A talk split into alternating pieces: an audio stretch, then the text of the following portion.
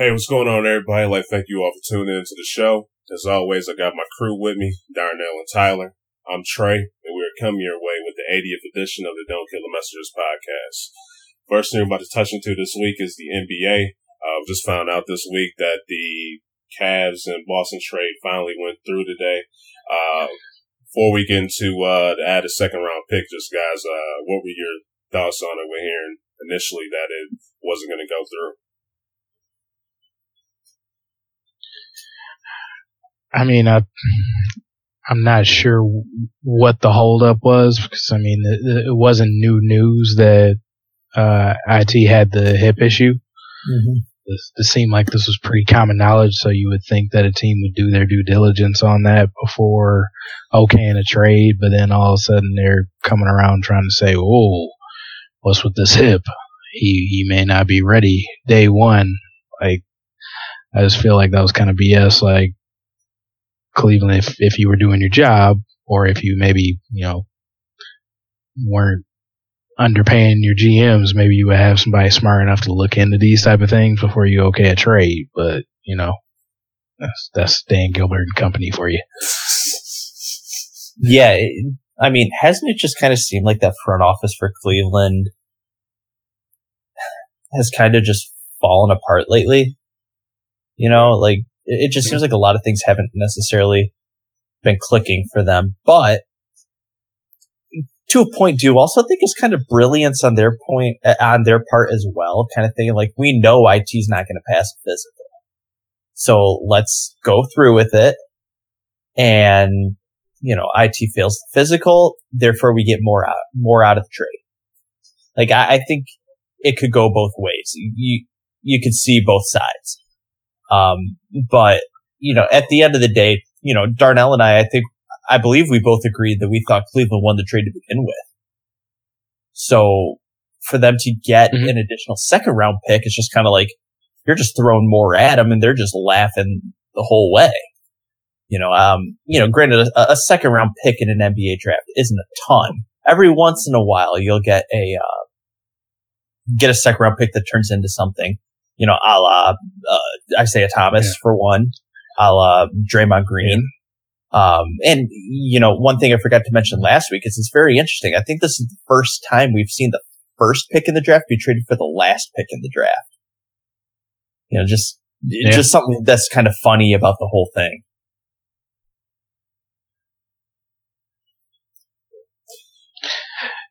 Yeah, it just seemed like I mean, this issue came up and Cleveland wanted to just make sure they came through in this looking like they were in a position of power because mm-hmm. I mean, like Ty just said, the the trade wasn't made too much different. They got a second round pick that they will get to use three years from now, a 2020 second round pick. So yeah, you, you may get a, a Draymond, you may get a Ginobili out of this, but odds are you're going to get a guy that probably won't even make your roster. So yeah, a guy that'll float in the G League for a while. Yeah. Yeah, uh, just to add something uh, to it, just a little disappointed in um, some of those uh, so-called fans in Boston for uh, burning IT's jersey. Um, I, I do think um, it was just a couple rotten apples um, and a spoil uh, spoiling a bunch. Um, I don't think that was a mm-hmm. lot of people out there that was burning Jersey. Uh, just you know, like I said, a couple rotten apples, but uh, I just found out to be very no, disrespectful. Call them what they are, dumbasses. Yeah, yeah. yeah. okay, yeah, dumbasses.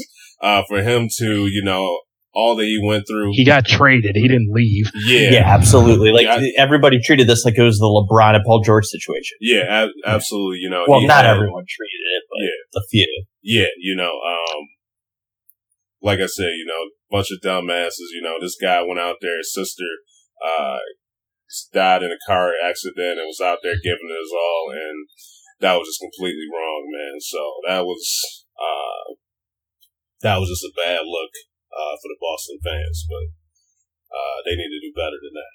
But, yeah, just my little two cents. Um, anything else, guys, on this? Yeah, I guess I'll just throw it in real quick. Like, that second round pick doesn't seem like a lot, and at the end of the day, it probably isn't. But the second round pick could be super interesting, ma- mainly because, um, I, I just feel like that second round pick, it, it'll just be interesting to see where that pick falls. If it falls in the first couple picks of the second, of the second round, we might see someone that could crack a roster. Um, but if it falls in the middle to second half of that second round, I, I would consider it void and not even relevant, to be honest. Um, granted, it's so hard to judge what talent in the draft uh, will pan out, especially once you get through the first, you know, basically once you get through the lottery. a lot of those guys don't even make rosters. But, uh, you know, that second round pick, if it turns into something, you know, it'll, you know, Cleveland fans will be all, oh, that was the greatest trade in history. And, you know, if it turns into nothing, everybody will go, well, you know, at least we got IT out of it. So, you know, I kind of view Cleveland as, as the team that really can't lose out of this. Uh, but, you know, if something turns out of that second round pick for Boston, it'll just be kind of like, oh, why did we give that up? You know, it, so I feel like Boston has more to lose from that second round pick than Cleveland has to gain. But just so far, based on this trade, y'all still would have uh, Cleveland favored to uh, win these. Yeah, absolutely. Okay. Yeah, I think we need to be shown otherwise before we say Cleveland's not the favorite in the East. You agree, Darno? What, what, which team still has LeBron? All right. That's, that's Cleveland, right? Okay. All right. Uh, up next, what we're about to get into is uh, some NFL uh, coming from the D. Uh, Matthew Stafford, man, had a big contract, uh, highest paid uh, player in NFL history, making 27 M's a year. Mm. What do you guys think about this? I, I guess I'll start since they're my squad. But in some ways, I love it, and in some ways, I hate it. Um, the, I'll start with the reason I hate it. I hate it because like Stafford hasn't really done a ton for postseason. The postseason accolades are not there. Has made the playoffs, but has failed to reach the second round. Like that's not a lot of credence to give this guy a ton of money. And and I understand that, and that's the knock on him. The knock on him is he doesn't really beat teams with winning records, and he hasn't done much in the postseason. So like I completely understand. But the reason I love it is because, you know, you, you talk to, or I mean, nobody's really talking to analysts, but like you hear analysts talk about Matthew Stafford, they all talk about him as like a top 10, top 12 quarterback in the league.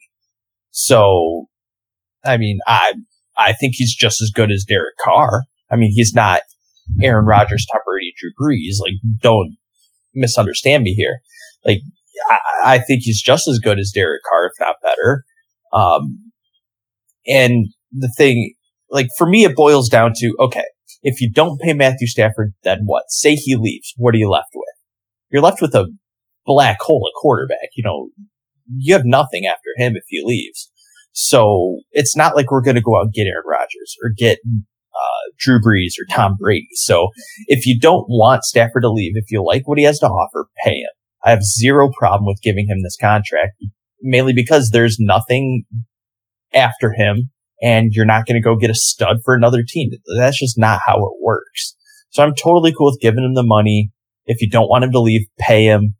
And I'm happy to see Matthew Stafford in Detroit for the next handful of years. Yeah, uh, I guess I'm of two minds here on this one. I mean, I'm I'm not the biggest Stafford fan. I think that's been been clear as far as I, I gave him his props for the season he had last year. Uh, but I mean, just to echo some of the stuff Ty said, he he's been to the playoffs twice, a loser both times. Uh, mm-hmm. After last year, people did try to they they jumped him up to that top ten, top twelve level. Mm-hmm. I'm still more so. He's probably in the top 15 to 18 range, in my opinion. Uh, I think that's a good comparison that you made with, uh, with Carr. If, if I had both of them in the draft starting from scratch, just I take Carr because he's younger and mm-hmm. has more upside. I think, I think yeah. Stafford is what he is right now. Mm-hmm. Uh, and I think a lot of that was shown last year where they're trying to make him more of a game manager type quarterback. Like he's Yeah. not making a lot of those long throws, and Yeah. that, and that that's better for him. Mhm. But that also kind of takes him out of being one of those quarterbacks that you depend on to win or lose you a game. Uh, you can depend on him not to lose a game if you put him in situations where he's throwing more five to twelve yard passes more than going downfield and, and Mhm. using that cannon that he has for an arm.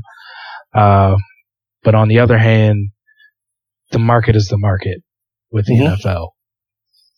He was the next guy up. That's a franchise quarterback, so he was going to get get his money. Detroit did good for themselves, keeping him under thirty a year, I, I, believe. So Mhm. they did the best they could with it. Uh, but I mean, it, it is what it is. He, he he got his money. Uh, Yeah. does it does it change Detroit's fortunes? Does it? Oh, absolutely. not. Yeah. So as far as I'm concerned, it keeps them in that eight and eight to ten and six level, where Mhm. they might sneak into the playoffs. But are they going to make noise to go deep? No. So I and and I com- I completely agree with you. Um, you know, it, it still takes a full roster to make to the Super Bowl. Mhm. You know, you're, you're going to look at a team that probably has a better defense than an offense getting to the Super Bowl. Um, only exception there would probably be, I guess, the two teams we saw last year, Falcons and Patriots. Um, but that's just because their offenses can manage it. Uh, Detroit's Well- offense cannot cannot manage it. Atlanta will probably have a solid defense this year, but their off but their offense is all time great. Yes, yes, the- a- The weapons absolutely, they have.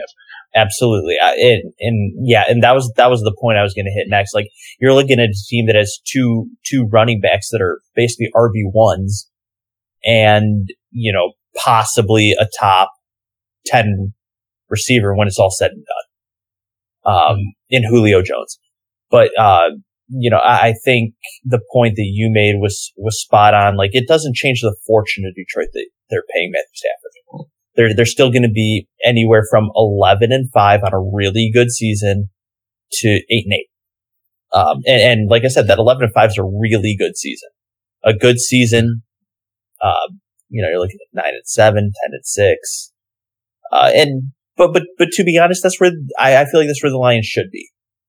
Um and, and there's absolutely nothing wrong with that. And and i think i'm gonna you know reiterate something i said. That this will date back a bit.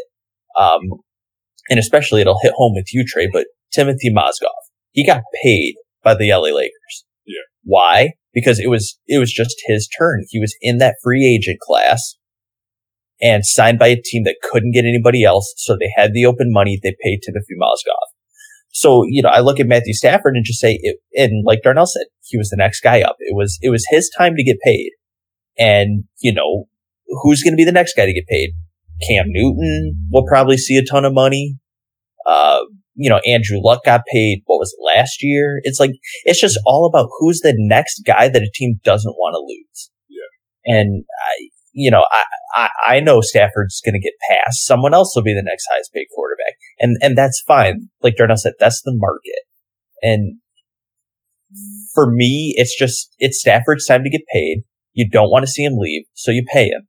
And that's why I have no problem with it because it's his turn and Detroit doesn't want to see him go. He gives the vibe and says the right words to say that he wants to stay in Detroit. So it's like he's not, you know, unhappy. He's not frustrated with the situation. At least it appears. But, you know, now Detroit has. Would you be frustrated if you were getting that much money? absolutely not. And, and we're going to talk about the same with McGregor here in a minute. But like, Yeah. You know, it, it- it's it's just the thing that like, you know, a lot of people. I, I've seen it on message boards. I've seen it with my friends. Why are we paying Stafford this much when we haven't seen a lot out of him? It's like, all right, what do you want, Tom Brady? Like, good luck with that. You know, so it's just like pay him, let him stick around. He's better than a lot of other options in the NFL. So I'm totally cool with it. Zero problem. Let's hit the season hard.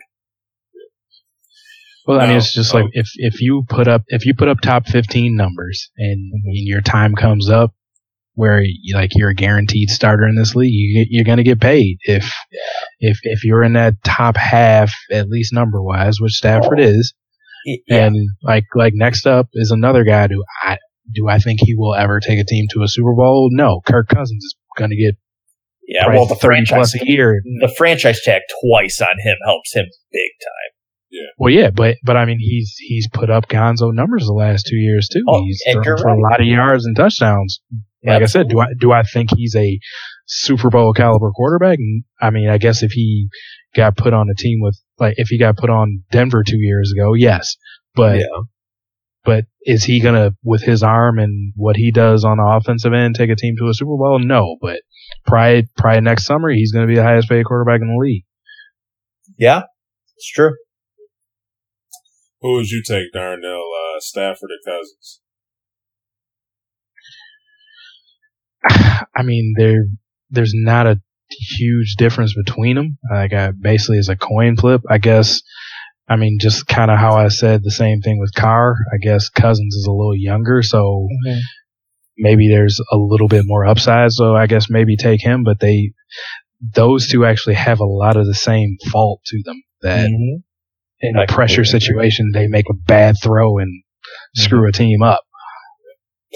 Although, if I could jump in on that real fast, like, I think Kirk Cousins is a better game manager. I would rather have Matthew Stafford with 80 yards to go and a minute on the clock. I could agree with that. Like, I, I feel like Stafford has the better ability to pull something out of his behind and make it work. I would rather have Kirk Cousins to get me to a situation where I don't have to go 80 yards with one minute left. That's fair. Like, For, for, for me, that, that's just what it boils down to. My chances would be with Stafford over 95% of quarterbacks when it comes to you have one drive, who do you want? Like, if you put Brees, Rodgers, and Brady out of the situation, I would pick Stafford to give me one drive, 80 yards, two minute drill. I'd take Stafford every time. But if I wanted someone to really control a game for me, yeah, give me Kirk Cousins. And I have zero problem saying that. Now, you guys did sound, you know, kind of iffy on the whole uh, Stafford. Um, if you guys were uh, the GM, would you have gave him gave him that much money or what? You kind of have to.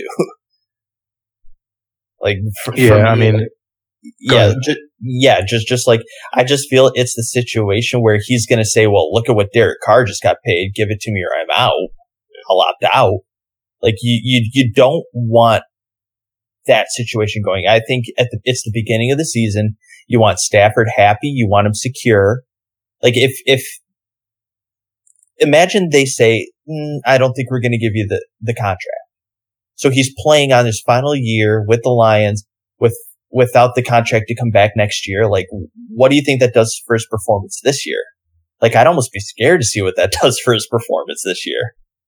Like, does he give up knowing he's not coming back and knowing that other teams will sign him?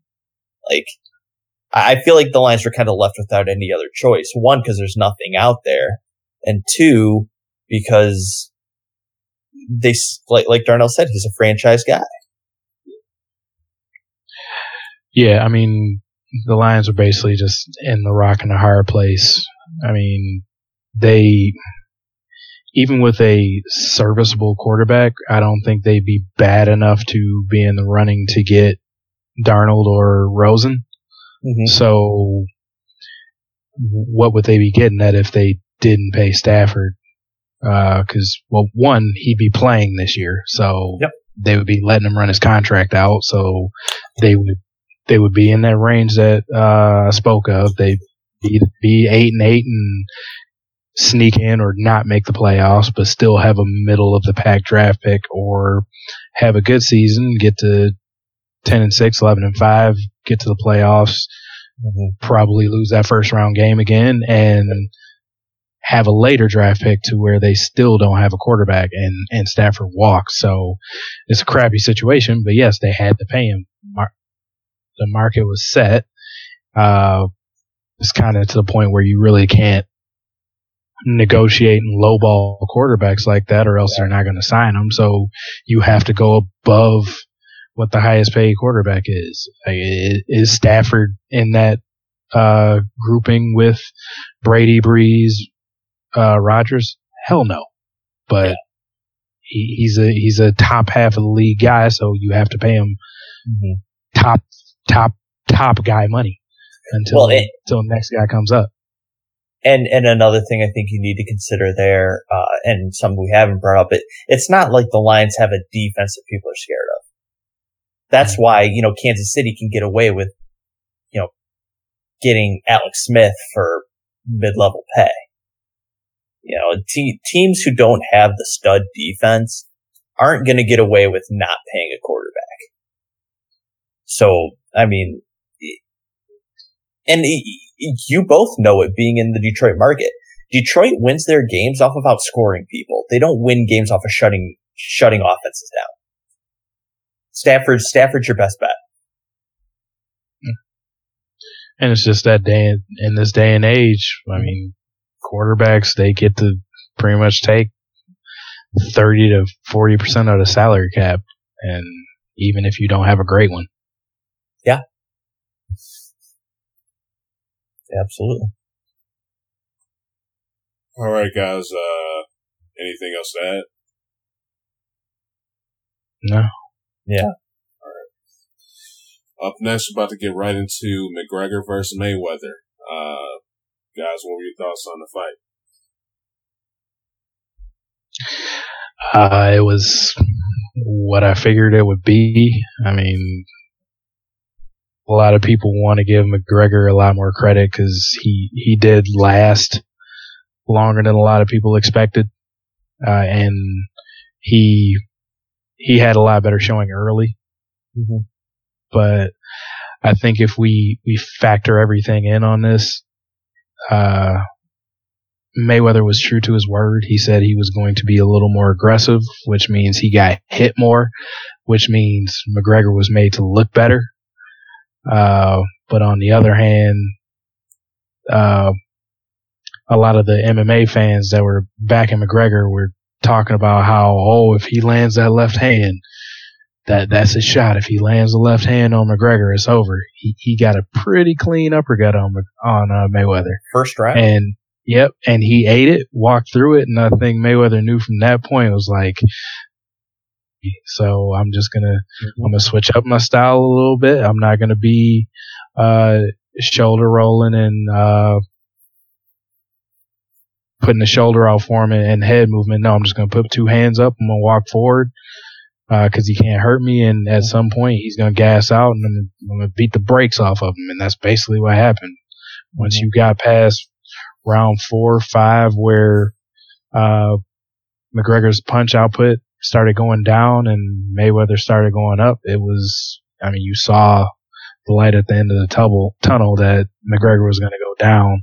And, you know, uh, that, that, la- that final round, McGregor couldn't even put his hands up to throw a punch. He was just getting hit in the face and, you know, ref had to step in and do what it needed to be done. Mm-hmm. Yeah, it's kind of funny because like I was explaining the fight to my dad who didn't see it until I showed him uh there there's some full fight recap on YouTube or something. And you know I was trying to explain it to him and I said Conor McGregor had a very interesting style and an interesting stance for one. Um how I explained it was it was like an old time fight. You know how you get, you know, those bar fights where the guys take their shirts off and their hands are way out in front of them. You know what I mean? Like he was hmm. almost mm-hmm. punching with like three quarters of a windup or like a quarter of a windup. So he wasn't putting much power mm-hmm. into the punch. Like he wasn't keeping his arms close, winding up on the punch. He was just trying to, I felt like he was just trying to land a bunch of jabs. Um, kind of worked. Um, I mean, his punch count went way up and a lot of people praised him for it, but it's, it's not like those punches packed a lot in it. It's not like, you know, Mayweather was unable to take them like you said, Darnell, he let him, you know, land a couple big ones early. Uh, you know, that uppercut in the first round for one. Uh, and I think he landed a couple other pretty, pretty nice, you know, body shots. But you know, Mayweather didn't even look fazed at all at any point during that fight, really. Um, but I think where McGregor needs to get some praise, um, and, and, you can completely disagree with me here and I'd be okay with it, but I feel like he needs to get praise in the fact that he didn't exactly get a full camp for this. The fight was what, three and a half months notice? May, maybe four months tops?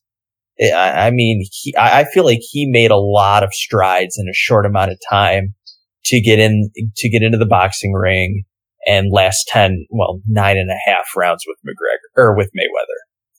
Um, I didn't expect if, granted, you guys know I expected it to go the distance and I expected it to be like a fix and everything, but, um, I, I don't necessarily give a lot of credence to it being you know, the knockout by Mayweather or anything like that. But I, I do think McGregor needs to get some praise here. Um, you know, whether you think it's fully, fully deserved or not, like I, I still think he gave a great showing, a fight that a lot of people thought was just going to be Mayweather dominating. He made interesting and, uh, I, I thoroughly enjoyed it. I thought it was a great watch. Well, yeah, I mean, from a from a spectacle standpoint, uh, just from a non like not watching it as a purist, mm-hmm. just as a as a as a fight, it was definitely entertaining. Yeah. Uh, eyes because McGregor came out, uh, he he had a a better than expected showing. Uh, like I said, some of that was because Mayweather did not fight a usual Mayweather type fight. Uh, mm-hmm. I guess how I look at this, there's there's a lot of things to to point out in this fight, uh,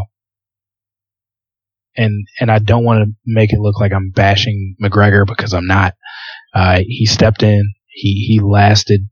He he lasted uh, a lot a lot longer than a lot of people expected. Uh, do I think he proved that he's some kind of elite boxer? No.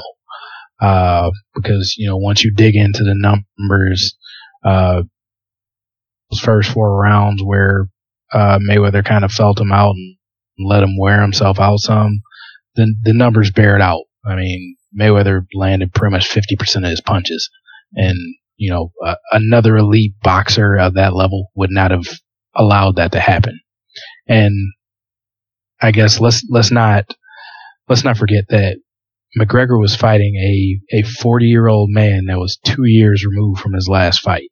Mm-hmm. The Mayweather we got in this fight would have been mopped by Canelo or, or Triple G or anybody else that's in the top 10 of that weight class. That, yeah. Mm-hmm. So, I mean, let, let, let's just not forget that. And, and from what we know of Mayweather, he is very smart in picking his opponents he's not going to take a fight that he thinks he's going to lose, especially when he's 49 and 0 and was just looking for 50.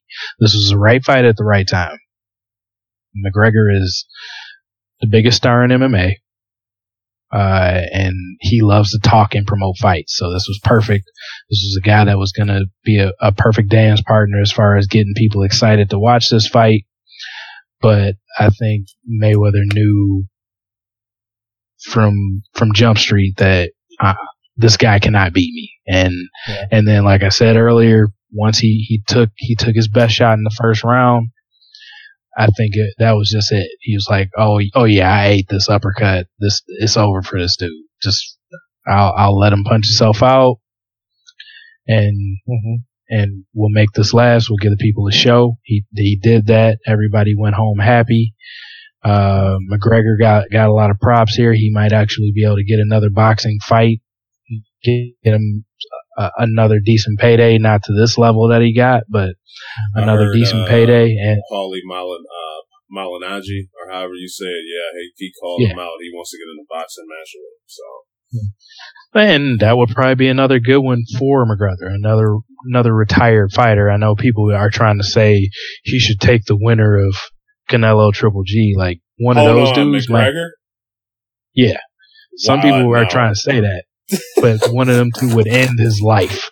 and and like I'm not joking. I mean, in that in that tenth round, like yeah, yeah, like if if if Mayweather was a knockout fighter, that that tenth round would have been dangerous. Yeah, because I mean, pretty much every one of those punches landed before that fight got stopped was clean to his face. Oh yeah. So, so yeah, let let's not like say that McGregor proved he's he's a good pro boxer. No, he he did well in this fight, but this was him fighting somebody that probably at, at fight time was 20 pounds less than him and is not a a knockout artist. This yeah. is a guy that went. Mayweather's a point fighter. He's a he, he he can hit in volume and get people down, but I mean the last real knockout he had was Victor Ortiz, and and that most people said that, that was a sucker punch. Yeah. yeah. So, yeah. Yeah. Yeah. Uh, and, and real fast though, like how how much it's so hard for me to look at boxing and and not think some level of a fix is on. You know, Tran, you've even said it, like there is a level of dirtiness in boxing. It's just there and it always has been. Um, so a, a part of me really actually wonders like how much of those first few rounds was Mayweather, yes, feeling out the fight, but also kind of like letting McGregor kind of strut his stuff a little bit to maybe get him another boxing fight, thinking there's more money in boxing than there is in UFC.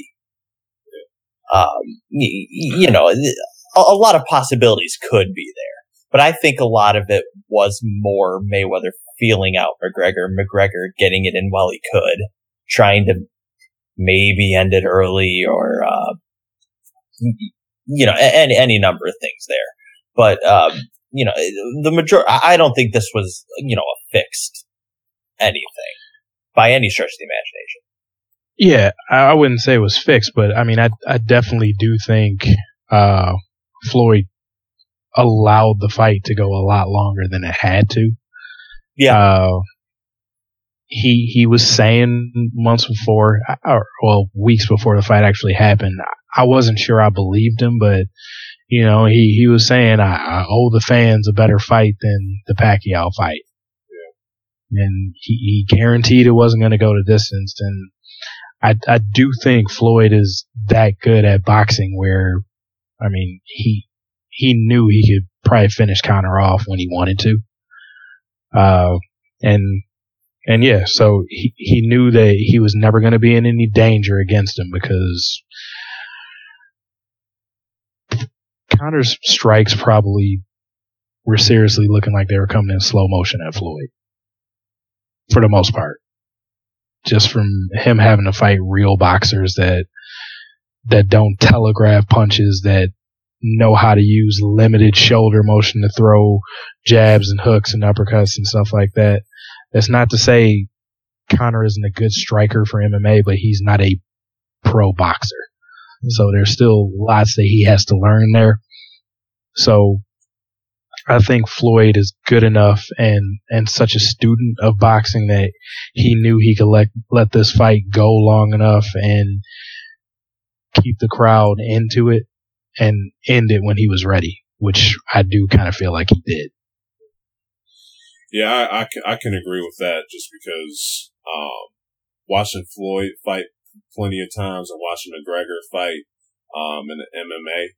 Um, mm-hmm. One thing that kind of caught me off a little bit, which is how Floyd uh, fought in this matchup. Uh, because, you know, I said before, like, Conor would have to throw a lot of shots. Um, and, you know, Floyd was saying, you know, he was letting him tire him out.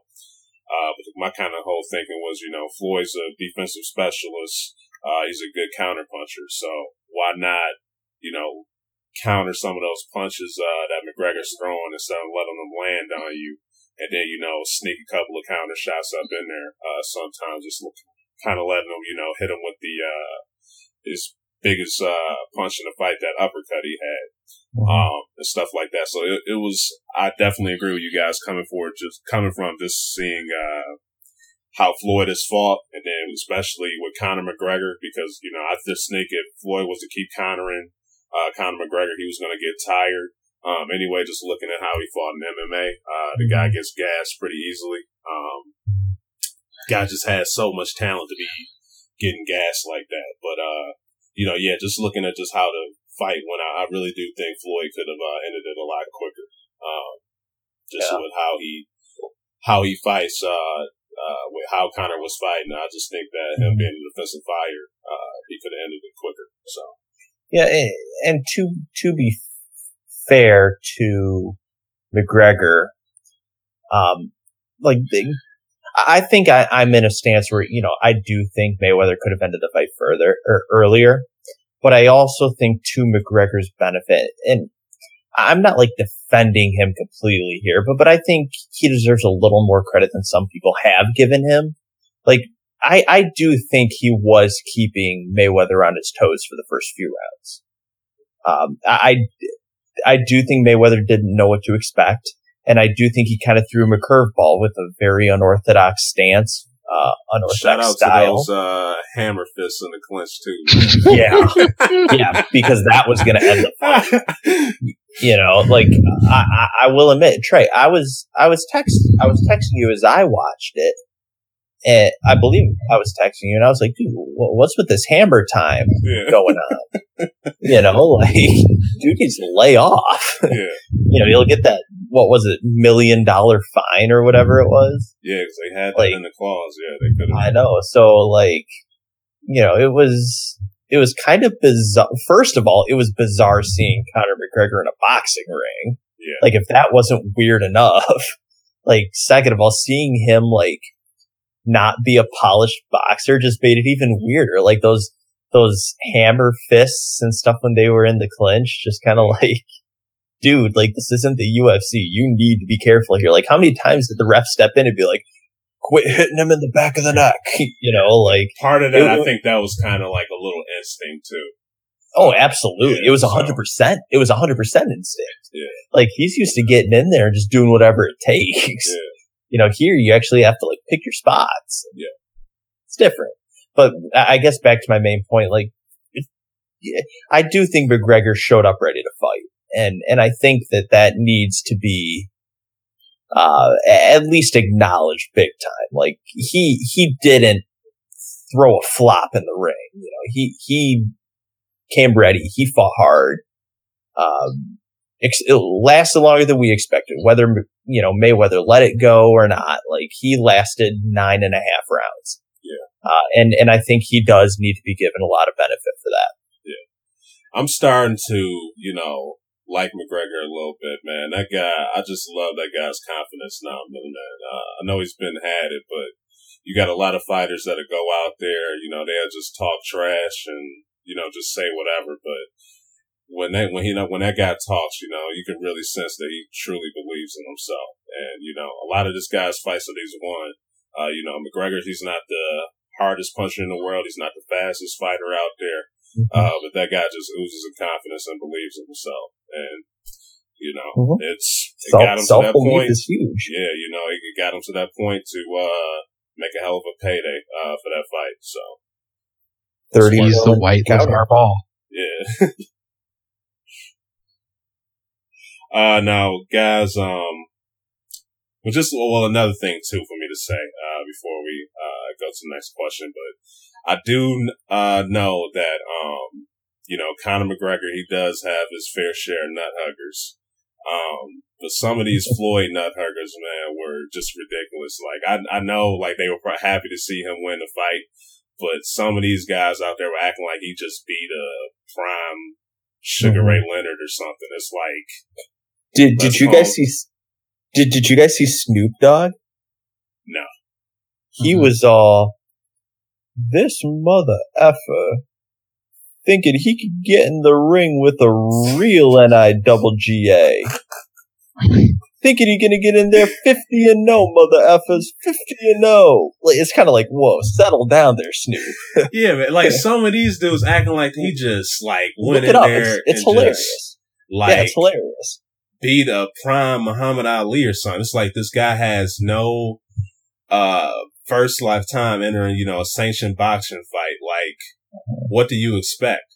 You know what I'm saying? Like, this just easy work for Floyd Mayweather, pretty much. Like, you know what I'm saying? Mhm. But if some of these guys are just like acting like Floyd Mayweather just beat everybody pretty much, man. It was it was ridiculous. But like I know like they could be happy that the guy win won, but they were hyping this guy hyping him up like he just destroyed everyone or something. Mm-hmm. It's pretty Well, yeah, I mean, I, I, I got a lot of that from both sides. Just, I mean, like y'all know, like I, I really just had no love for this fight at all from either person. Yeah. But yeah, while looking through Twitter while it was going on for me, I was just like, why am I on this planet? Yeah. Because I mean, you you got you got Conor's fans acting like he's like they're they feel like they're actually watching Rocky. Yeah. Oh yeah. Which I can understand So- a little bit for the Conor fans because, you know, he's coming there as the underdog. So, you know, got to show a little extra Well, no- love to the underdog. But no, some of these did not think he was the underdog. Like a lot of a lot of Conor's Yeah. fans were expecting a second or third round knockout, No, it's true. and I'm just like, what the what the hell is wrong with these people? You, I, I know he's 40, but he's he's one of the best fighters to ever fight for the last 10, 20 years. He's not gonna knock this dude out. Yeah. well, But then, yeah, the, like the, the way I was looking at it, you know, someone who, you know, hasn't really been into boxing, just getting into MMA, it's kind of like you're telling me that you think someone who's never been in a boxing ring before, where the rules are tenfold on the UFC, that you think he's going to get in there and be able to basically land the punch of a lifetime. Mhm. Like it- it's not like he's going to get this guy in a very vulnerable position. He's not going to somehow get him on the ground and then hammer fist him. He's not going to be able to throw some leg and catch him upside the head and rock his temple. Like this has to be the most technical punch in Conor McGregor's life. Yeah. And you think Floyd's going to let that happen? Exactly. So, so yeah, I'm, I'm watching that. I mean, of course, like I said, I, I, I give him credit. He, he stepped in, he, he trained, he didn't look like he was just totally out of place. But yeah, I mean, you had Conor's fans just like, you know, pumping him up like he, like, like you were watching Rocky Balboa and Irish Rocky, Rocky Balboa. And I'm just like, no, that's not the case for this. And then you got Floyd's fans like giving credence to this, like Floyd should be beating this guy. Like Yeah. let's let's not pump this up like he he beat like Andre Ward or something like that. No, this is Conor. Mc- This is a guy. who- This is his first pro fight. Like, why aren't you people seeing this for what this is? Like, Yeah. come on. Yeah. Absolutely. Now, uh, just with this, uh, guys, uh, the McGregor show, uh, that he belongs, uh, to be in the boxing world more. Um, do you, uh, think that was worthy enough for him to attempt to further get into some more boxing fights if he wanted to? Or you think this should be, that should just be one and done for him? I think one and done, uh, unless he wants to actually fight somebody that's more his skill level. Because like I like I said earlier, this this was a Floyd that if he fought another actual pro fighter, he probably would've got beat. Yeah. one of those two mm-hmm. would have would have worked him. Like that's just from Yeah. what I've seen, and and that's I mean putting aside that he fought a different style. Like I know he felt he could be more aggressive against McGregor, but as much as he still allowed himself to be hit by McGregor, Yeah. he he wouldn't be fifty and zero versus another like top top ten, top fifteen fighter. He So picks those fights eh, perfectly. Well, so. I mean, and and yeah, he knows that. But I mean, as as much as he got hit to still not have a mark on him, like that that showed he he knew what he was getting into. Uh, as far as McGregor, like I know, I know this fight gave him a lot of confidence, and he he was talking a lot after where. Like he, he saw how well, how good he felt he was when he could stay out of people's range. But I mean, unless he's gonna get in there and try to work his way up, or or like like Trey, like you said, fight Paulie Malignaggi, another retired fighter, something like that, just to you know get another payout. No, he he should not make his way in. He should not try to wade into the boxing realm because he will be embarrassed at some point if he does that. Mm.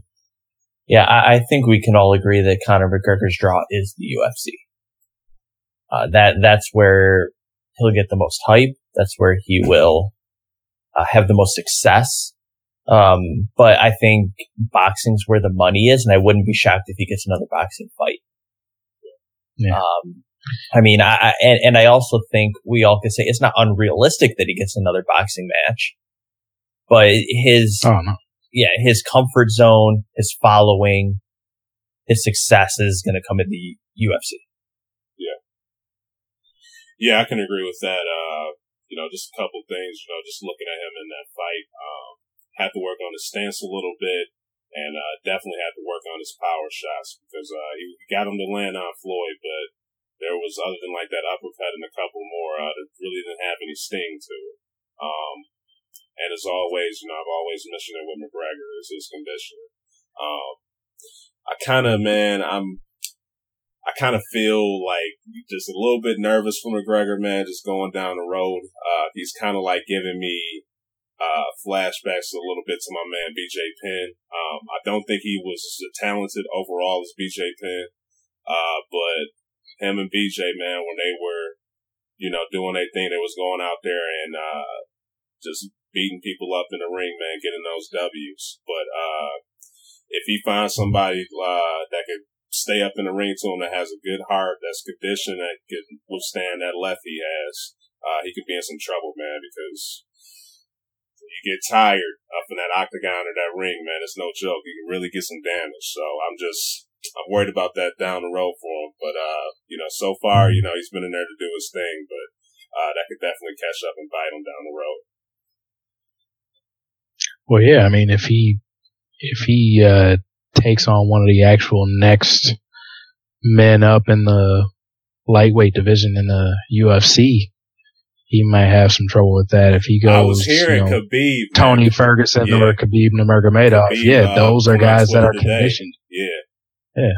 So it's like I said, man. He's he's a great fighter, but you uh you got to have conditioning, man. When you go in that octagon or that ring to fight, man. That's if he gets. But yeah, tired, even even bringing that up though, like the funny thing was, basically, he he he was shot after pretty much a minute into the ninth round, which was 25 minutes.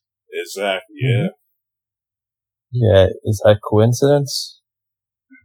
And that's, that's, you know, that's a, that's a championship UFC fight right, right yeah. there. Five. Yeah. So. And he's getting and, a little bit more breaks, uh, too, you know, just with the whole three minutes and stuff. But mm-hmm. yeah, like he's like, I, I just, I feel for him, man, because he's out there doing his thing. But you know, styles make uh, fights. If he can go up in there, somebody can has a good chin on him and conditioning, especially a wrestler that could take him down and just be all over him. He's gonna be in a mess, man. But mm-hmm. just have to see down the road. Uh, up next, guys, Floyd Mayweather. Was this the last time we saw Mayweather in the ring? Yes. Yeah, I believe so he he's smart enough to know he he went in, he got this easy. I mean, from everything that's being said, it looks like this is probably going to be about a three hundred million dollar payout for him. Yeah. He he got this quick lick so he could pay the IRS off, and he rides off into the sunset. Yeah.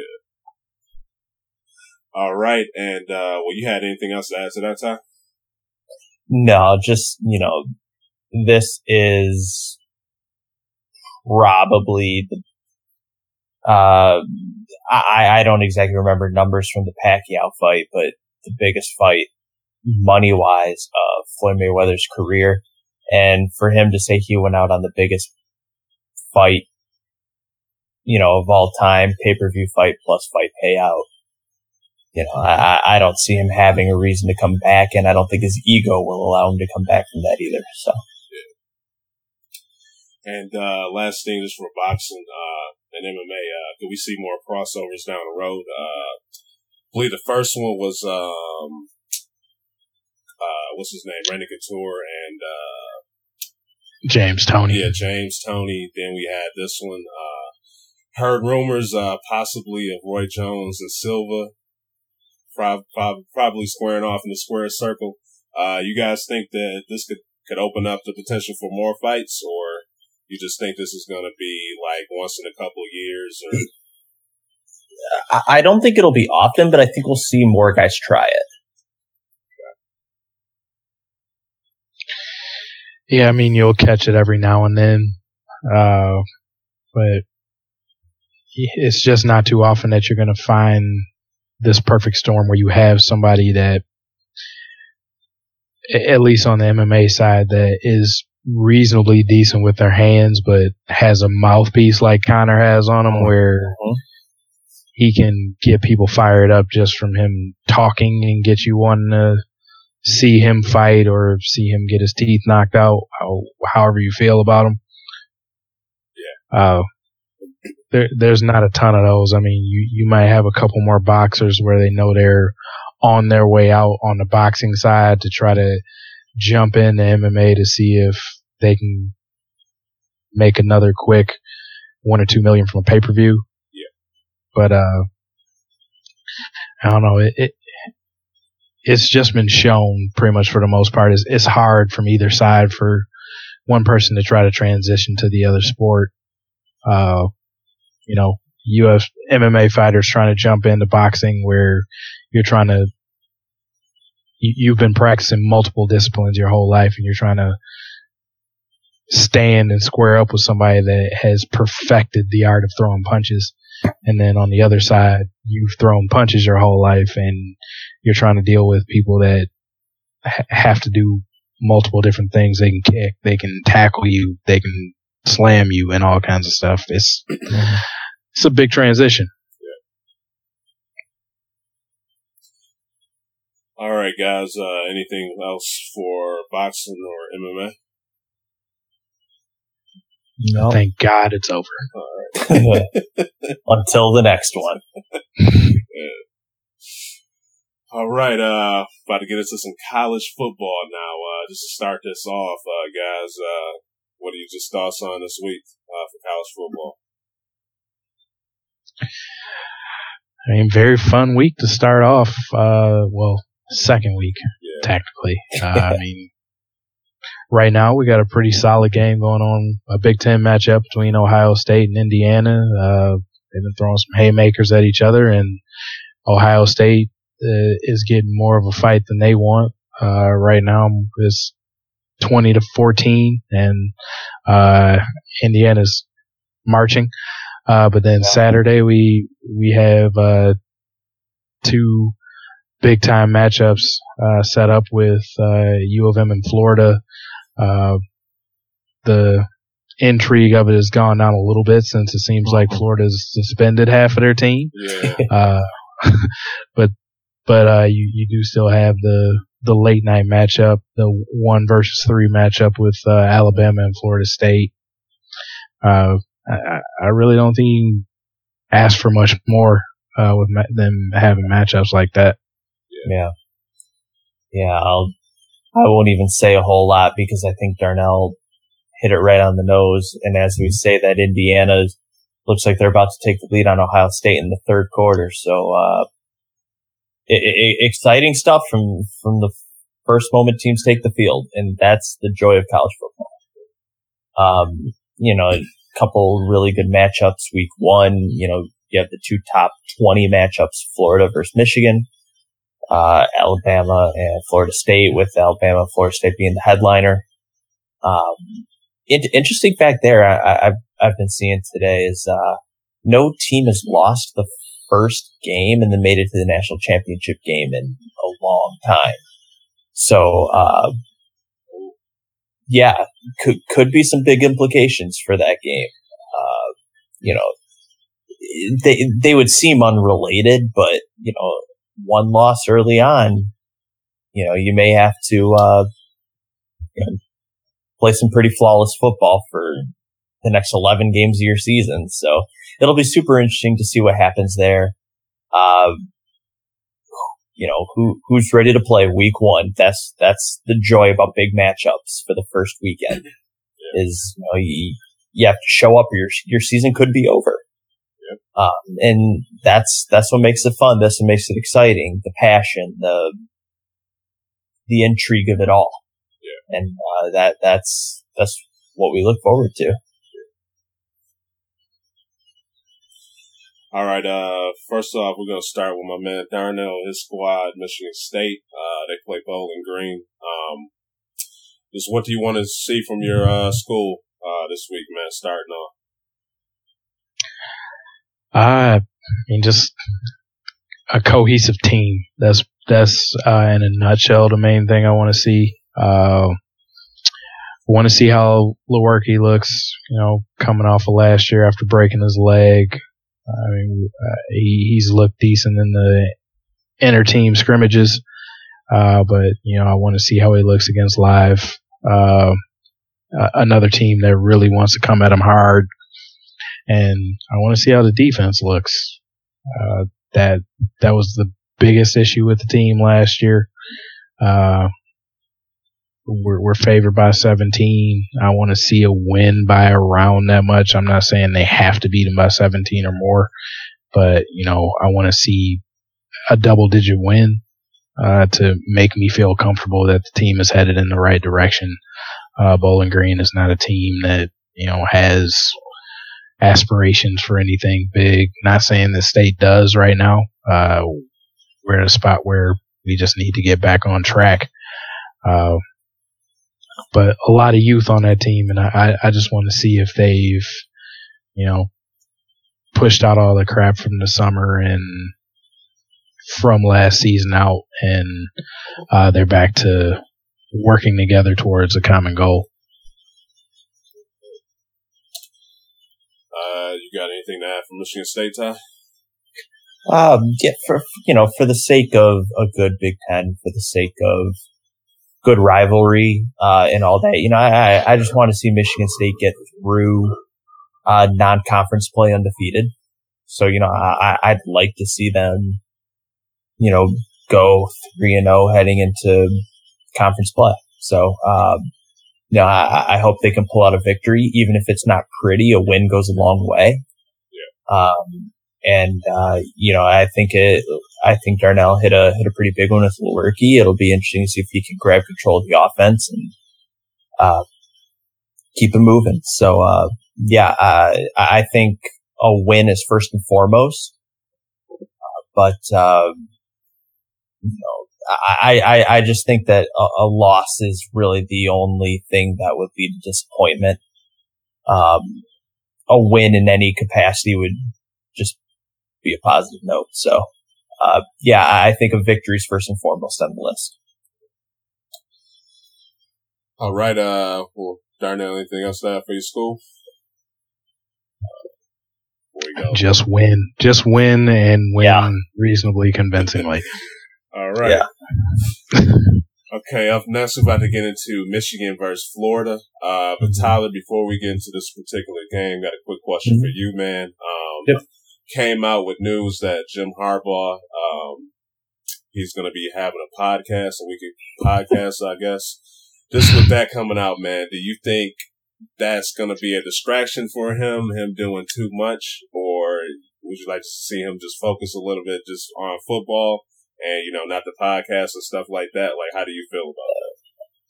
The football fan in me says focus on football the Harbaugh fan in me says, do the podcast every single day. I don't care. You probably have something awesome to say. The college football fan in me says, all right, this could be good. We're, we're, we're getting a great sound bite from him constantly out of post game interviews, pre game interviews.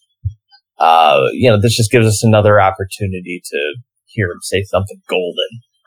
Uh, so do I have a problem with it? No. Uh, it'll, it'll, it'll be an interesting listen though. That's for sure. Uh, it'll it's him and his dad, isn't it? I'm not hundred percent sure. That's what I think like, I heard, and I think yeah, possibly his bro too. So like, I, yeah, because I was just saying, it'll be interesting to see who they get to talk on this thing and what even in the heck they talk about. Like they're not going to be talking about what they're doing at practice. You know, like Hey, he got a mouth on. are you talking? Yeah, like are you? Are you talking about Not the- Harbaugh. He doesn't talk about anything with the team. Yeah. So, uh, well, did you guys see that he came out with the uh, Michigan roster, and it was just all the guys in the NFL? Yeah. Did you see that? like, Well, it- He said he copied it from MLive. Yeah, I didn't. He was see that he was on he was on lo- he was on local radio this morning on ninety seven one. He he did an interview. He's like he's like yeah I don't even keep track of the roster. He's like I I think MLive handles it, so I just took that off of there and put it out. I didn't hear that. But yeah, you, you know, j- just that's the stuff I'm going to expect out of out of a podcast from him. Just some bizarre stuff, you know. Just you you never know what he's going to say. Yeah. And and I think that's what's going to make it fun. All right, guys. Uh, thoughts on this matchup? Yeah. Uh, I, I think Darnell hit a spot on the the bright lights of the game kind of dimmed a bit. You know, uh, a couple weeks ago, Florida suspended six players. Uh, I guess the most notable reason was a couple of the Florida players have been buying stuff from the bookstore and then selling it. like, really? that just, you don't think you're going to get caught? Uh, yeah, and like putting that money on their school cards, like just but weird. But then they just suspended their running back. I haven't read up on that, but uh, yeah, They're suspended. starting a redshirt freshman quarterback. Yeah, it, it, a, lot of things have just seemed to disappear from this game, uh, and all all to the fault of Florida, uh, I guess, which is fortunate for me. Yeah. Um, you, you know, like like I I, I was telling my brother tonight, I'm like, I feel like Michigan shouldn't have an excuse. Like, I understand they're young, but it's not like they're going to be sitting a bunch of guys because of suspension here. Like, they should be going in with a pretty expected roster. Not a lot of curveballs here coming out of Michigan's camp. So, uh, yeah, I, I do think the game is dimmed down a little bit. Um, as the suspensions have been rolling out, you know, Michigan fans just kind of lick their lips a little bit and uh, just kind of gain confidence as each suspension keeps coming out. And, uh, you know, what do I expect out of Michigan? You know, I expect, you know, some, you know, bright lights getting in the way for some of the younger guys, uh, maybe some mistakes or blown coverage or something. Um, j- just some stuff where you look at where you look at them and say, "Yep, they're they're a young team," and I expect to see that early, and I expect to see that late if it's a close game. Um, you know, but then from there, you know, I, I would love to see a W out of Michigan. Uh, if it's close, cool. If it's a blowout, cool. Uh, would be saddened by a loss. Uh, you know, like like I was saying, we're looking at a top twenty matchup here, so anytime you can beat a top 20 team, you're only helping yourself, whether it's close or whether it's by a lot. Um, and I think it would be a great first step for Michigan. Yeah, I can agree with a lot of that. Uh, as far as, I mean, looking at it from the outside, I, w- I want to see how how the team as a whole bounced back because they lost a lot of talent last year. Uh, you know, they what are they overall return like five starters or something like that? Not Ty? even, not even. So, so yes, so just to see how they come back with that. Uh, the defense is pretty much a whole new thing. So I want to see how they handle the speed that, I mean, Florida, they do still have talent on the roster, even though a lot of their starters are not there. So I do want to see how they deal with that. Uh, and then, of course, seeming as there was a lot of controversy with you guys as far as quarterback goes, I want to see how. I assume Wilton Speight is the starter, even though Harbaugh won't say it. Uh, but I, I just want to see how he comes back from uh, struggling a little bit at the end of the year last year. I know some of that was due to I don't think he was ever right from that uh, shoulder injury. Yeah. Uh, but you know, just see how they bounce back from that and start off the year against another top 15 team. Mm-hmm. Yeah, you, you know, it, it's funny hearing you, hearing you talk about the quote unquote quarterback controversy. It's one of those things where it's like, I don't think there's a controversy. He's just playing it up. You know, just, oh, we're not going to let Florida know until, you know, Florida lets us know, or we're not going to let them know until we, you know, tote them out on the, the field. Yeah. Like, like you said, I'm 99% sure it's going to be Wilton Speight. If it's not Wilton Speight, I will be shocked.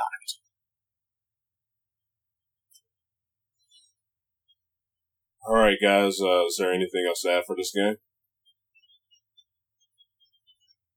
I mean, I hope they're I, ho- I hope they're good games. Like, don't misunderstand me. Yeah.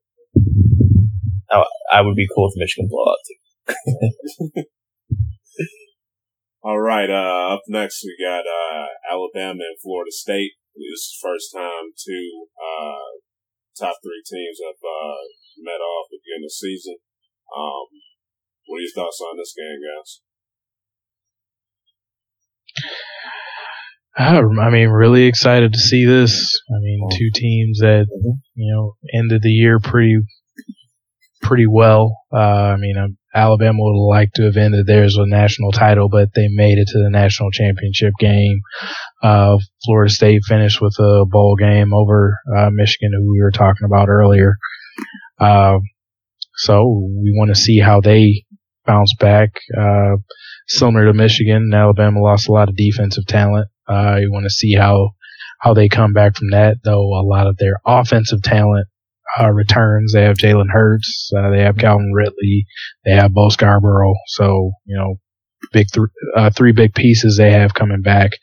Uh,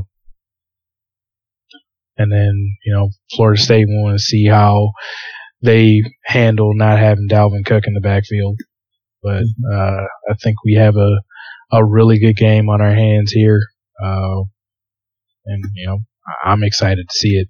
You you got two top three teams. You have uh, probably some talk between two conferences. Uh, with uh, Florida State representing the ACC, where Clemson came from, who beat Alabama in the national title game last year, and probably a little bit of a re- revenge factor from Alabama coming in. Yeah, um, you know, we're also looking at two of the top head coaches in college football as well. Mhm. Um, you know, it, within the last five years, both these guys have a national championship, uh, multiple conference championships. Uh, yeah, just a great matchup from the top down. Uh, you know, like you said, there, there's more pieces to talk about from Alabama. Uh, and that's the appeal Alabama has, especially on the national stage. Uh, but I still think a very interesting piece is DeAndre Francois, uh, quarterback from Florida State. Uh, you know, I, I, think he, he took leaps and bounds last year, and I think this is a time for him to step up. I'm not going to say shine, uh, because I, I still think a matchup against Alabama is going to be a lot for him to handle.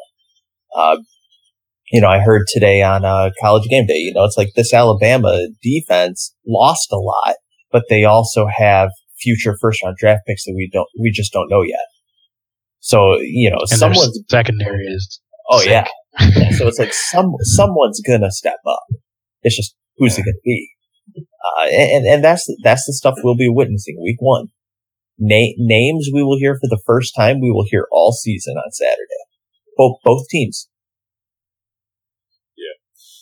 Uh, just for me, I'm just uh, really going to be interested to see how uh, Alabama offense flows. Um, know they was having offensive coordinator trouble around the end of last year uh, with Kiffin moving uh, to a different squad. Then they thought they were secure with Sarkisian, and he left, and now they picked up uh, Brian Daboll. So uh, I'm not really familiar with him that much. I uh, just want to see like what type of plays he's going to be calling to let this offense flow um, see if they can be successful against this Florida State defense. So, just my little take what I'm going to be interested to see. Uh, anything else, guys? Oh. All right, we're about to get into our pickums now. Uh, start college football back up. Uh, we got two hard ones. Uh, yeah, Ty was. He told me last year. He said, "Man, uh, let's pick some teams, uh, some real tough ones." So I got some tough ones for us. So uh, this week, uh, I'll start giving a shout out to some HBCUs. Uh, we're about to go with Morehouse and Arkansas Flying Pine Bluff. Uh, who you guys got? I'll start it off, and I'm gonna pick Arkansas Pine Bluff because I knew they had a football team.